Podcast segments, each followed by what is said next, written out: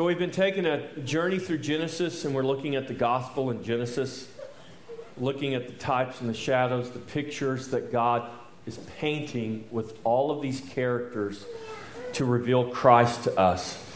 So, we've um, been looking at the life of Jacob. And Jacob is an interesting character. Uh, Jacob is often maligned, um, and, and rightly so. But also, we have to realize that Jacob is no worse than any one of us. And the question is not really why did God hate Esau, but why did God love Jacob?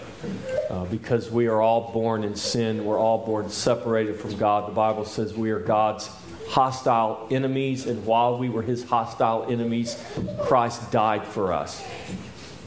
And so we see this picture painted of Jacob, who uh, is not the rightful heir, but Rebekah, as a type of Christ, prepares Jacob, clothing him with the clothes of another, having the fragrance of another, coming to his father in the identity of another, and receiving the blessing that he does not naturally deserve, but has been uniquely qualified to receive because he was prepared to come in the identity of someone other than himself. This is exactly how we come to Christ. We come clothed not in our own righteousness, but in the righteousness of another. We come not in our own fragrance of death and sin, but in the fragrance of life and righteousness. Jesus is called the rose of Sharon. We come in the fragrance of Jesus, and we come in the identity of another to the Father, and we receive from the Father what we do not rightly deserve, but we have been uniquely qualified and prepared to receive this blessing.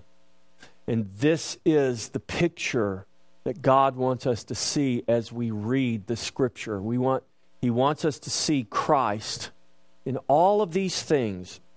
And so we get to Genesis 28, and we see that Jacob has received the blessing from Isaac.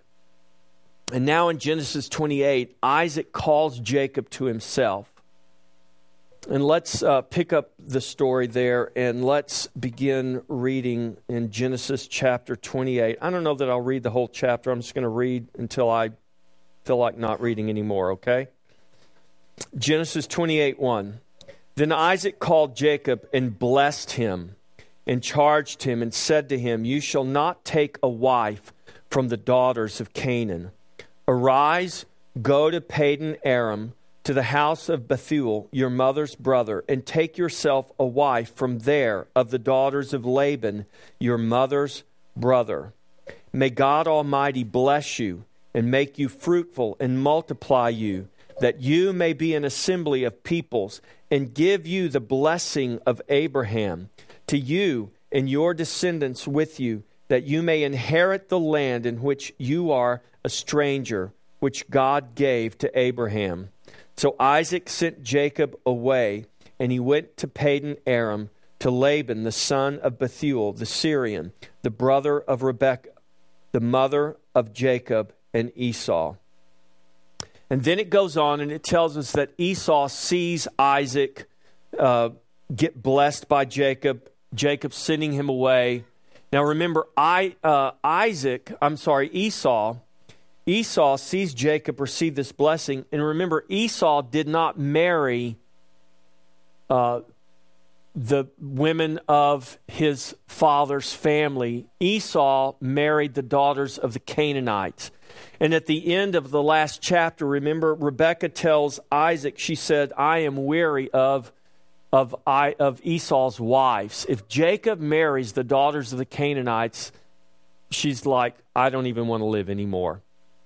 And that's when Jacob calls Isaac and says, Go and find a wife. I mean, I'm so sorry. I get these names mixed up. My wife's like, Gosh. Um, Isaac calls Jacob and sends Jacob to get a wife from his father's land and his father's family. And Esau sees this and he tries to compensate and he goes to the daughters of Ishmael and he marries Ishmaelites. it didn't work. It didn't help because who was Ishmael? Ishmael was a product of the works of the flesh. Ishmael was not the son of promise. And so, what we see here is that God is working through the children of promise. The genealogy of Jesus goes and it shows us all the way back to Adam who the children of promise are. In Jesus, the promised seed, he's the seed prophesied in Genesis 3:15, remember? He's the one ultimately who is going to come from Abraham, from Isaac, and from Jacob. He is the seed of promise. And so Jacob goes not to the daughters of the Canaanite, not to the curse line, but he goes back to his father's land and he takes a wife for himself, a wife that will ultimately play a part in bringing forth the promised seed of Christ. And so in Genesis 28, one of the themes that we see here is this round trip journey. So Isaac calls Jacob and he says, Go to the land that I came from and get a wife and return to me. This is not a one way trip, this is a round trip journey. And so, in these first five verses, we see the father sending the son to get a wife. Jacob leaves his own land and goes into a hostile land. So, when you read this story, when you go all the way through these next chapters of Genesis, you're going to see that it wasn't as easy as it was, remember, when Abraham sent his servant to fetch a wife for his son Isaac.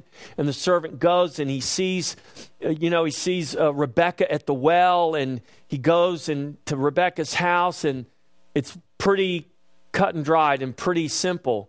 Now, Jacob is going and he's going to the house of Laban. Laban, remember, was the guy that was trying to get his sister Rachel, uh, I mean, Rebecca, to stay. And the servant says, No, either she comes now or the deal is off. And so Rebecca went back and married Isaac. Now, Jacob is going to this brother, it's his uncle. He's going to his uncle Laban's, and Laban makes this not quite as easy for Jacob because Jacob ends up staying there for 20 years. So Isaac sends him away, and it's 20 years later before Jacob actually returns back to his father's land. And so here we see this round trip journey of Jacob leaving his own land, going to a hostile land to get a bride to return to his father. What is this picture for us? This pictures Christ, the Son of God, sent into a hostile land to take a bride and to return to his father. And that's exactly what Jesus did. Jesus left his father's land, he left heaven, came to a hostile land, and took a bride for himself and returned to his father. Christ came to take a bride. Christ came for you. He came for his beloved. He came for his bride. And who is his bride? It's a people. This is what the Bible, and when we get to the New Testament, the bride of Christ is called the body of Christ. It's called the family of God. They're called the children of God. We're called brothers and sisters. We're called a city descending from heaven in Revelation, the holy Jerusalem, who is the bride of the Lamb. Come and I will show you the bride of the Lamb. Behold, I saw a city descending out of heaven. This is the church. This is the people of God. This is who Christ left his Father's land to come and to take for himself and to return to his father. So we see this round trip journey of the son, Jacob, which is a picture, a type, and a shadow of the round trip journey it ultimately speaks of, which is Christ who came from heaven to take for himself a bride. And so Jacob goes and he's on his way to the land. And it says, let's pick the story up in verse 11. Genesis 28 11. So he came to a certain place and stayed there all night because the sun had set. And he took one of the stones of that place and put it at his head and he lay down at that place to sleep. Then he dreamed, and behold, a ladder was set up on the earth, and its top reached to heaven. And there were, there were the angels of God descending and ascending and descending on it. And behold, the Lord stood above it and said, I am the Lord God of Abraham your father, and the God of Isaac. The land on which you lie, I will give to you and your descendants. Also, your descendants shall be as the dust of the earth, and you shall spread abroad to the west and the east, to the north and the south, and in you and in your seed all the families of the earth shall be blessed. Behold, I am with you, and I will keep you wherever you go, and will bring you back to this land. For I will not leave you until I have done what I have spoken to you. Then Jacob awoke from the sleep and said, Surely the Lord is in this place, and I did not know it. And he was afraid and said, How awesome is this place! This is none other than the house of God. This is the gate of heaven. Then Jacob rose early in the morning and took the stone that he had put at his head. He set it up as a pillar and poured oil on top of it. And he called the name of that place Bethel, that is, house of God. But the name of that city had been Luz previously.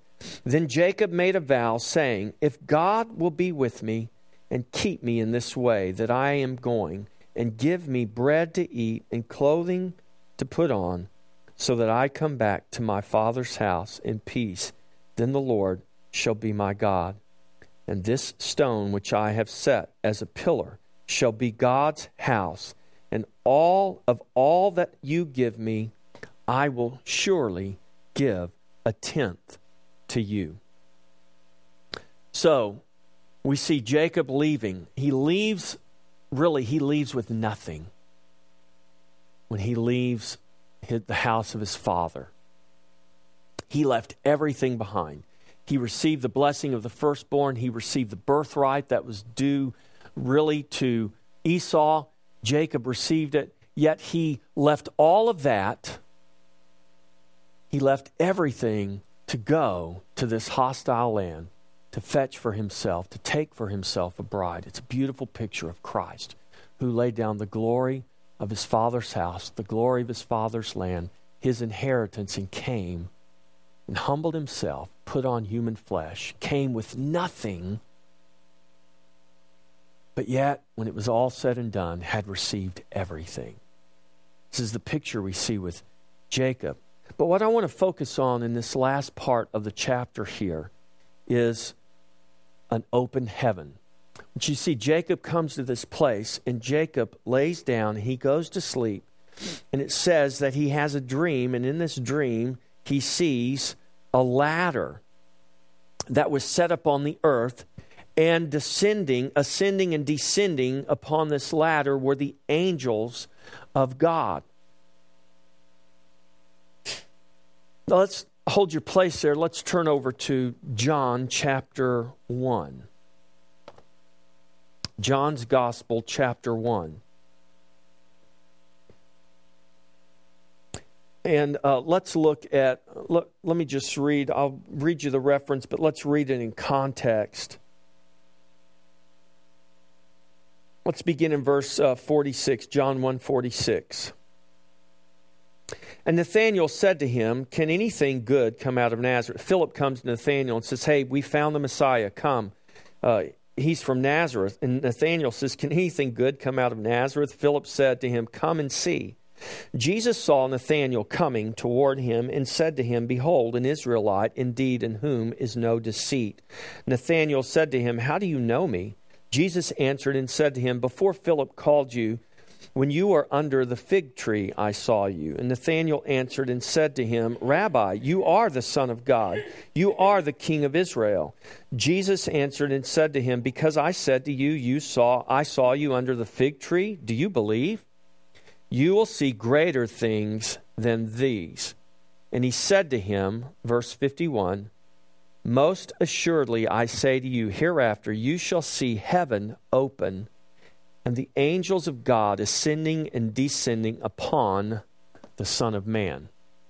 It's a very similar picture Jesus paints with his words of what Jacob saw in his dream of a ladder set up upon the earth and the angels of God ascending and descending upon this ladder. Jesus said, You will see greater things. You will see the angels of God ascending and descending upon the Son of Man. What does this tell us? What did that ladder in Genesis picture for us? What, what does a ladder do? How many of you guys have ever put a ladder up to get up in your attic, or you've got one of those pull down ladders, you know? And, and you, we got one back in my office. You pull the ladder down, you walk up through the hole in the ceiling, and, and it gives you access uh, to a place you wouldn't normally have access to if you didn't have a ladder. And so we see this picture Christ is the ladder and the reason for an open heaven. And in John 151, Christ tells Nathanael, Most assuredly I say to you, hereafter you shall see heaven open and the angels of God ascending and descending upon the Son of Man. Now remember, Nathanael is an Israelite in which there is no deceit, Jesus says. So, this Israelite, Nathanael, who's been looking for the Messiah, is living in a time that's been known as the time of silence. There's been 400 years of absolute silence from heaven. The last word that came from God was the prophet Malachi. And after Malachi prophesied, his prophecy for 400 years, there was no prophetic voice. There was nothing. The heavens were iron, the heavens were brass, and the Jews called this the time of silence. And here is Nathanael, who, who Philip says, Come and see the Messiah. He's from Nazareth, and, and Nathanael says, What possibly good can come from Nazareth? Yet Nathanael comes, and Jesus says, I saw you under the fig tree. And Nathanael says, You must be the Son of God. Why? Because I said that I saw you under the fig tree? That's nothing. You will see heaven open and you will see ascending and descending upon the Son of Man, the angels of God. There is no doubt, there should be no doubt in our mind that when Jesus said those words to Nathanael, he was taken right back to Jacob's dream and Jacob's vision of a ladder reaching up into heaven and the angels of God ascending and descending upon this ladder. This is the house of God, Jacob said. This is the gate of heaven. This is the portal that leads us to a place that we had no access to, that we had absolutely no hope and no possibility of reaching or ever entering into.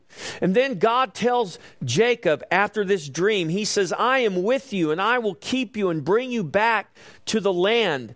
This is the journey of the Son from and back to his father's land. This is the opening of heaven. Listen not for us. This is the opening of heaven for the Son. Who is heaven open for? Heaven was open for Jacob. Jacob saw the angels ascending and descending. The heavens were not open for us, the heavens were open for the Son. Do we benefit from an open heaven? We absolutely benefit from an open heaven. But heaven wasn't open for you and me, heaven was open for the Son of God. The heavens open, think about this. The heavens open, and the Son of God descended into the womb of the Virgin and was born in a manger. We're right here on the cusp of celebrating Christmas. This is the big event that's on the horizon here. As soon as Thanksgiving's over, I mean, it's already started, right? I mean, the Christmas sales and the Christmas talk, it's, it's already happening. The heavens were open so that the Son of God could come and enter into that womb, be born in a manger, be born of a virgin, walk this earth for 33 years, walk a path to the cross, and die, become a curse for us, be buried for us, be raised, and ascend to the Father so that he could take a bride for himself. So the heavens opened. Jacob said, This is the house of God, this is the gate of heaven. Christ is the temple that was raised up. In John's gospel, Jesus comes out of the temple and he says, See these stones? Not one will be left upon another. Yet in three days, I'll raise them up again. They said it took over 50 years to build this temple. You're crazy. And John tells us they did not understand what Jesus spoke of because he spoke spiritually about his own body. Listen, if you're looking for a third temple, stop looking. It's already been raised up. His name is Jesus. And Jesus said, I am that temple that will be raised up. He's been raised up. Jesus is the temple raised up. He is the ladder. He is the gate. He is the door. He is the way we access an open heaven.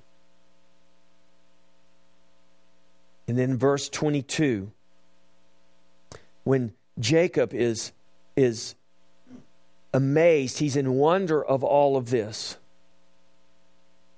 And Jacob says, I'm going to call this place Bethel, the house of God. He made a vow.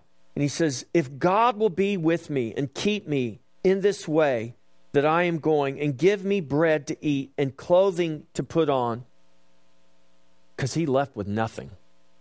So that I come back to my father's house in peace from the Lord. Then the Lord shall be my God, and this stone which I have set as a pillar shall be God's house. And of all that you give me, I will surely give a tenth to you. Now we're talking about an open heaven. Hold your, your place there in Genesis, and let's turn over to the book of Malachi, the last prophetic book written before God sealed up the heavens until he opened them again and sent his son to be born of that virgin.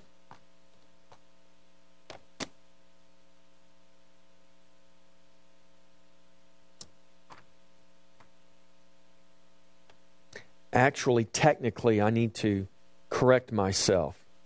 Technically, he opened heaven when he sent John the Baptist. So, technically, when he miraculously healed the barren womb of Elizabeth and called John to be birthed in that womb, John, who was the forerunner, the one who would come and prepare a way, John was the last Old Testament prophetic voice before the coming of the Messiah. God actually broke the 400 years of silence by sending Elijah, or if you will, John the Baptist, who prepared the coming of Jesus. Now, we're not going to do a study on the book of Malachi, but actually we could because all of that's in the book of Malachi. That's what the book of Malachi is about. And so, but, but what I want to draw your attention to is Malachi chapter 3 in relation to Genesis 28 22, where Jacob says, Surely I will give you a tenth of, of everything. The tithe belongs to God, but it is to be freely given as an act of worship, giving witness to God as Lord over all. Let's, let's begin reading in Malachi chapter 3, verse 6. Malachi 3, verse 1 is talking about um, John the Baptist. Behold, I will send the messen- my messenger, and he will prepare the way before me. That's John preparing the way of the Lord. But before I digress too far, let's go to verse 6. Malachi 3 6 For I am the Lord, I do not change. Therefore, you are not consumed, O sons of Jacob. Listen, if you think that grace started in the New Testament, you are very, very mistaken. It's always been about grace. It's always been by grace through faith. Always, always, always. The Old Testament is not the, the book about a mean old God up in heaven who's killing everybody because he doesn't like what they do. And the New Testament is about some loving God who lets anything and everything go. No, it's the same God, both old and new. It's the same God from Genesis to Revelation. It has always been by grace through faith, always. And this is what God is telling Jacob or telling Israel, listen, the only reason you guys are not totally consumed is because I am God who does not change. You weren't consumed in the beginning because of grace, because Adam should have rightly been toast right at the beginning. Israel should have been toast in the wilderness and everywhere else along the way. But because I am the same God yesterday, today, and forever, you are not consumed, O sons of Jacob. Yet, from the days of your fathers, you have gone away from my ordinances have not, and have not kept them. Return to me, and I will return to you, says the Lord of hosts. But you said, In what way shall we return? Will a man rob God? Yet you have robbed me. But you say, In what way have we robbed you? In tithes and offerings. You are cursed with a curse, for you have robbed me, even this whole nation. Bring all the tithes into the storehouse, that there may be food in my house, and try me now in this, says the Lord of hosts, if I will not open for you the window of heaven and pour out for you such blessing that there will not be room enough to receive it. And I will rebuke the devourer for your sakes, so that he will not destroy the fruit of your ground, nor shall the vine fail to bear fruit for you in the field, says the Lord of hosts. So God gives, you notice there in Malachi, God gives an invitation to try me now. He says, Try me now in this, says the Lord of hosts he gives an invitation to try him.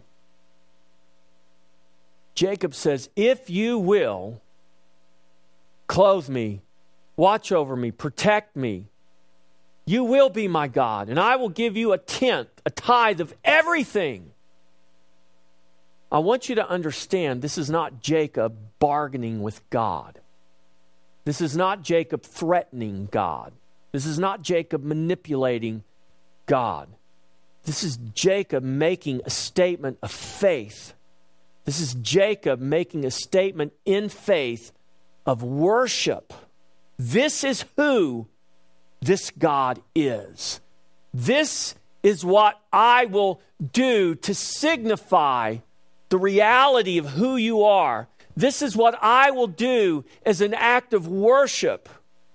And we don't have time today, but when we get to the latter chapters, when we see Jacob return back to the land after 20 years, we see exactly what Jacob's attitude is his humility and his understanding that he has what he has. He has come from where he's come from, he has returned because of the Lord, and only because of the Lord. God gives an invitation declaring, Try me now in this, says the Lord of hosts. We can rob God or we can trust God and worship Him, not only with our lips, but with our lives. God does not want just our lip service, He wants our life. Christ has opened the heavens and poured out such blessing that there is not room enough to receive it. He has given us Himself.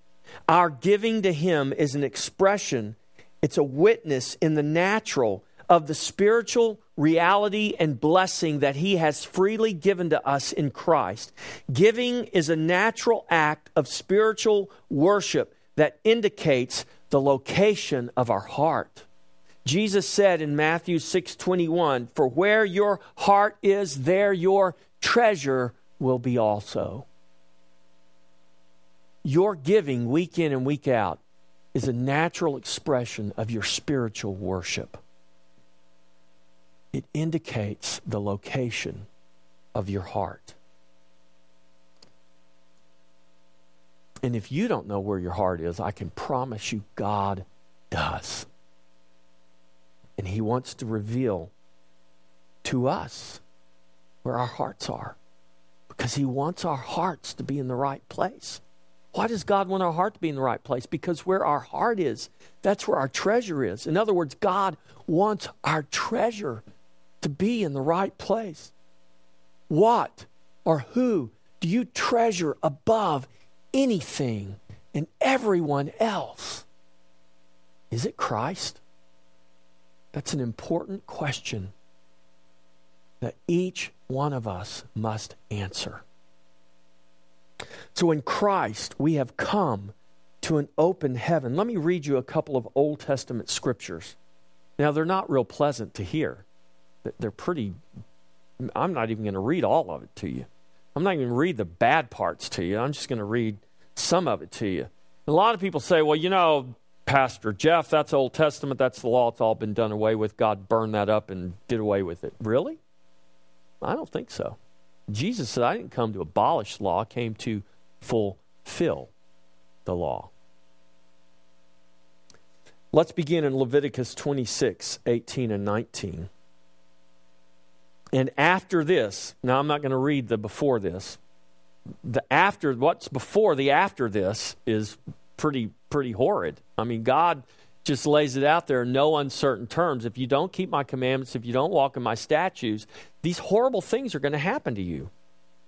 That's what he told his children. And guess what happened? All those things happened to them. God didn't lie to them. God wasn't God wasn't giving them empty threats. It really happened to them. And after this, if you do not obey me, then I will punish you seven times more for your sins. I will break the pride of your power. I will make your heavens like iron and your earth like bronze. I want to draw attention to this idea of a closed heaven. God says, if you don't obey me, if you don't worship me, if you don't follow my statutes, I'm going to close heaven. And that's exactly what God did. Okay? Deuteronomy 28.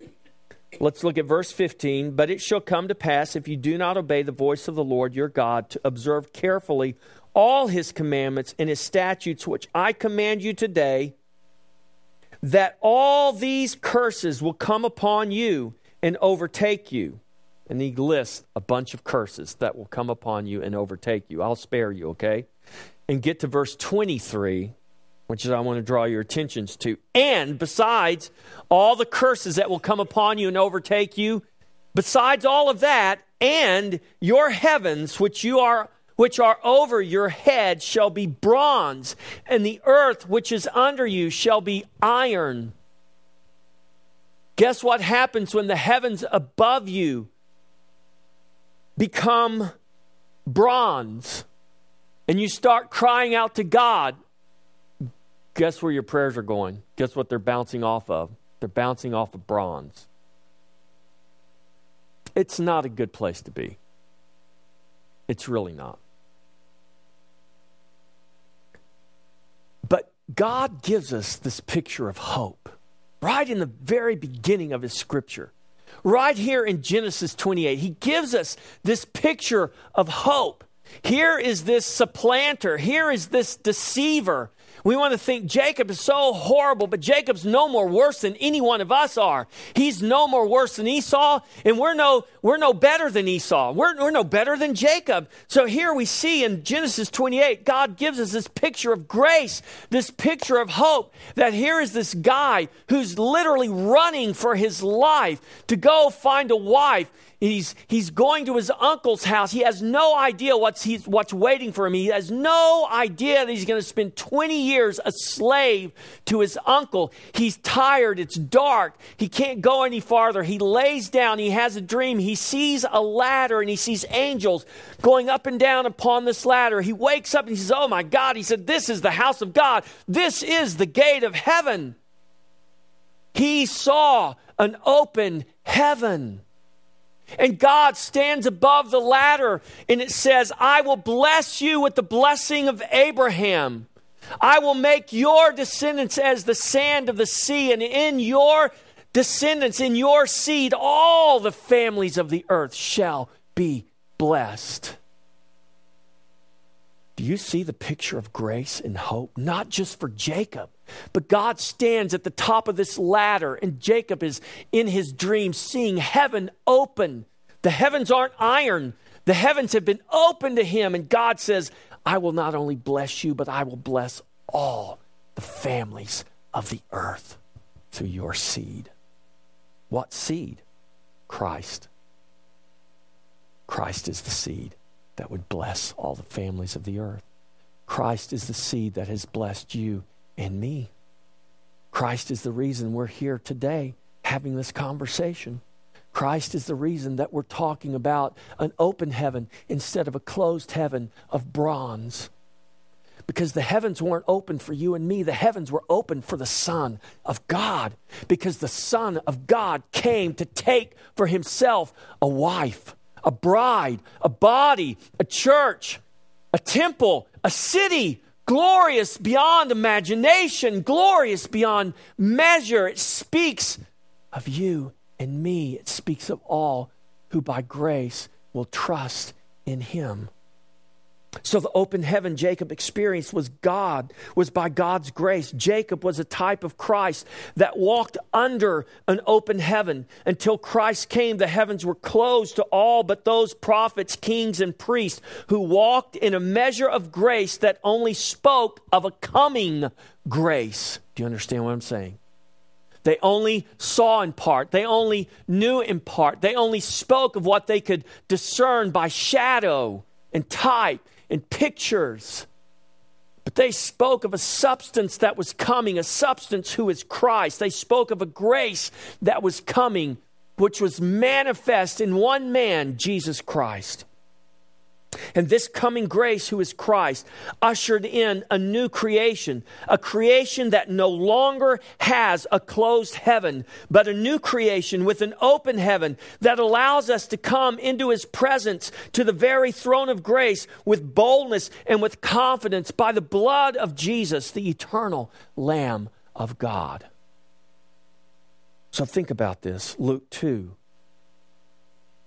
Luke 1 and 2 tell the story of heaven open when Elizabeth's womb was filled and John the Baptist was birthed and Jesus was put into the womb of Mary and he was born in Bethlehem, laid in a manger, and the angels broke forth in the heavens and declared the glory of God and declared peace on earth and goodwill to men. That's an open heaven.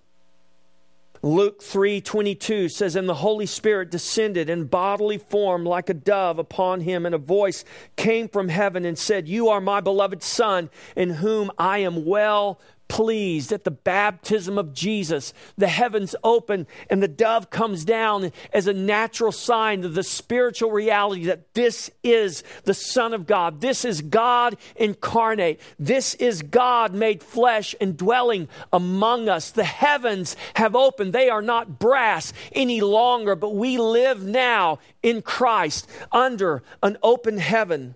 Acts 9, here is the Apostle Paul riding to Damascus to kill Christians, to imprison Christians, to stamp out this cult of people who believe in this man Jesus. And the heavens open, and a light shines forth, and a voice comes forth, and he's knocked off of his donkey, and he's laying on the road. And the voice says, Saul, Saul, why do you persecute me? Who are you, Lord? I am Jesus, whom you persecute. In Hebrews 9, 10, 19, and 20, the writer of Hebrews says, Therefore, brethren, having boldness to enter the holiest by the blood of Jesus, by a new and living way, which he consecrated for us through the veil that is his flesh when Jesus hung on the cross on that Passover day at 3 p.m. in the afternoon, he gave up his spirit. At that very moment, there was a lamb slaughtered in the temple. And at the very moment that lamb was slaughtered in the temple upon the altar, at that very same moment, Jesus gave up his spirit. All three things happened at simultaneously. Jesus dies, the lamb is slaughtered, and the veil in the temple is rent, the Bible says, from top to bottom. And Jesus cried out with a loud voice and breathed his last. Then the veil of the temple was torn in two from top to bottom. What did that signify? It signified that there was no longer a closed heaven. It signified that God had, through the tearing of his son's flesh, had opened a way for us to come and have access to a place that we never had access to before. The veil was torn in two from top to bottom when Jesus cried on the cross, signifying that the way had been opened to all men, Jew and Gentile alike, to the mercy seat, the very mercy seat of God. You realize that in that temple when Jesus died, there was no mercy seat? The Ark of the Covenant was long gone. It had not existed in the temple since the Babylonian times, it was just a myth. You know why that Ark of the Covenant wasn't there? I believe God took it out of the temple and never restored it to the temple. Why? Because it was just a shadow, because He was sending the true ark, which was Jesus. He was sending the true mercy seat, which is Jesus. And it wasn't the blood of bulls and goats, and it wasn't the, the, the, the ministry of a earthly man going behind a veil. It was the blood of the Son of God, the Lamb slain before the foundations of the world. It was the work of our great high priest who went beyond the veil that that natural veil only spoke of. He went beyond the veil that no man could transgress. And he opened for us a way. In Christ, listen, church, in Christ we now live under an open heaven, having been joined to the one and only lawkeeper who walks in the blessing of God, having overcome the curse. The curse of Leviticus and Genesis, it's not that God winks at it and now it doesn't have any, doesn't mean anything. It absolutely means something. It means that you and I can't do that. We're going to be cursed if we try to keep that law. And God sent forth the only one who would ever be able to walk in that kind of sinless holiness. And he kept perfectly that law. He overcame the curse. He has ascended to the Father, and now we are joined to Him through the new birth. We become a new creation, and in that new creation, we live under an open heaven by the grace of God, by the blood of the Son of God. And outside of Christ, the heavens remain closed, but in Christ we live in the light and the grace of a new creation with open heavens.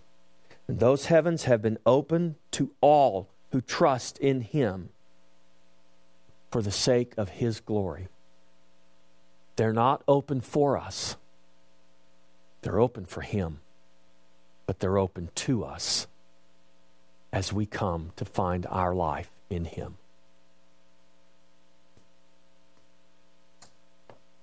All that from a dream. Jacob had a dream.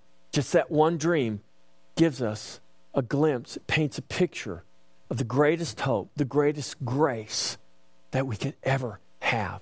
That's why I can honestly tell you no matter what your situation or circumstance is, you are never without hope because God has ordained a hope that transcends everything of this created order because our hope is in Christ.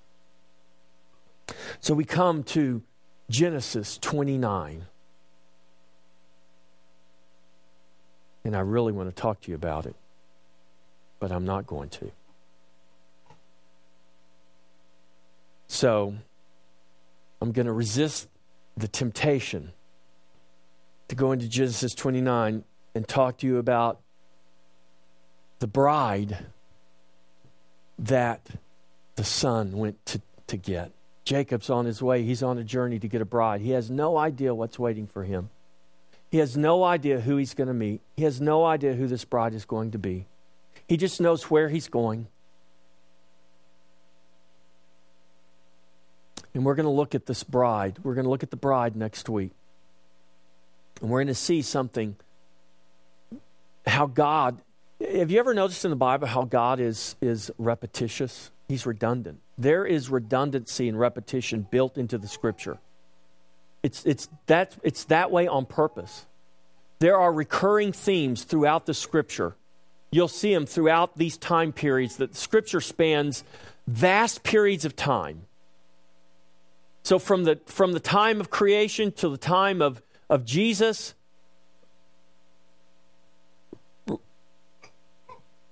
at a minimum, let's just say, we take the Bible literally, at a minimum, we're spanning 4,000 years. From the time of creation to the time of Jesus. And over those 4,000 years, that scripture has been written. From the Garden of Eden to the children of Israel in the wilderness, to King David and the kingdom, to the prophets, to captivity and back and captive again and all of these things we see reoccurring themes. God has placed them throughout the scripture and he's done that on purpose. He's done that so that we don't miss what he's trying to show us what he's trying to reveal to us. And what is it that he is trying to show us? And what is it that he wants to reveal to us? Christ. Christ. Amen? Let's all stand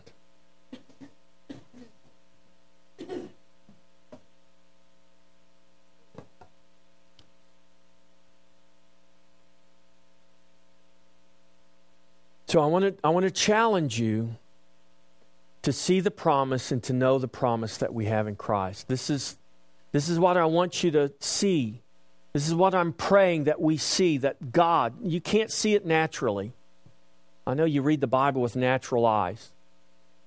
But when you read the story of Jacob and his dream about a ladder, it can just be some weird dream he had.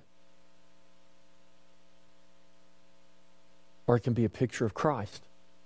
You can read the story of Jacob going to his father Isaac and think he's this horrible deceiver. Or you can see a picture of how Christ prepares us to come to receive from the Father what we don't deserve, clothed and identified in Him and not in ourselves. The Spirit of God has to reveal Christ to you. But when you read the Bible, if you will pray and ask the Spirit of God and say, God, would you reveal Jesus to me when I read the Bible? God, would you open the eyes of my understanding? Would you open the eyes of my heart? Would you open my ears? Give me eyes to see and ears to hear that I would see Christ, that I would know Christ. Because when I see Christ and as I come to know Christ, I am being conformed to Christ. This is the work of the Holy Spirit.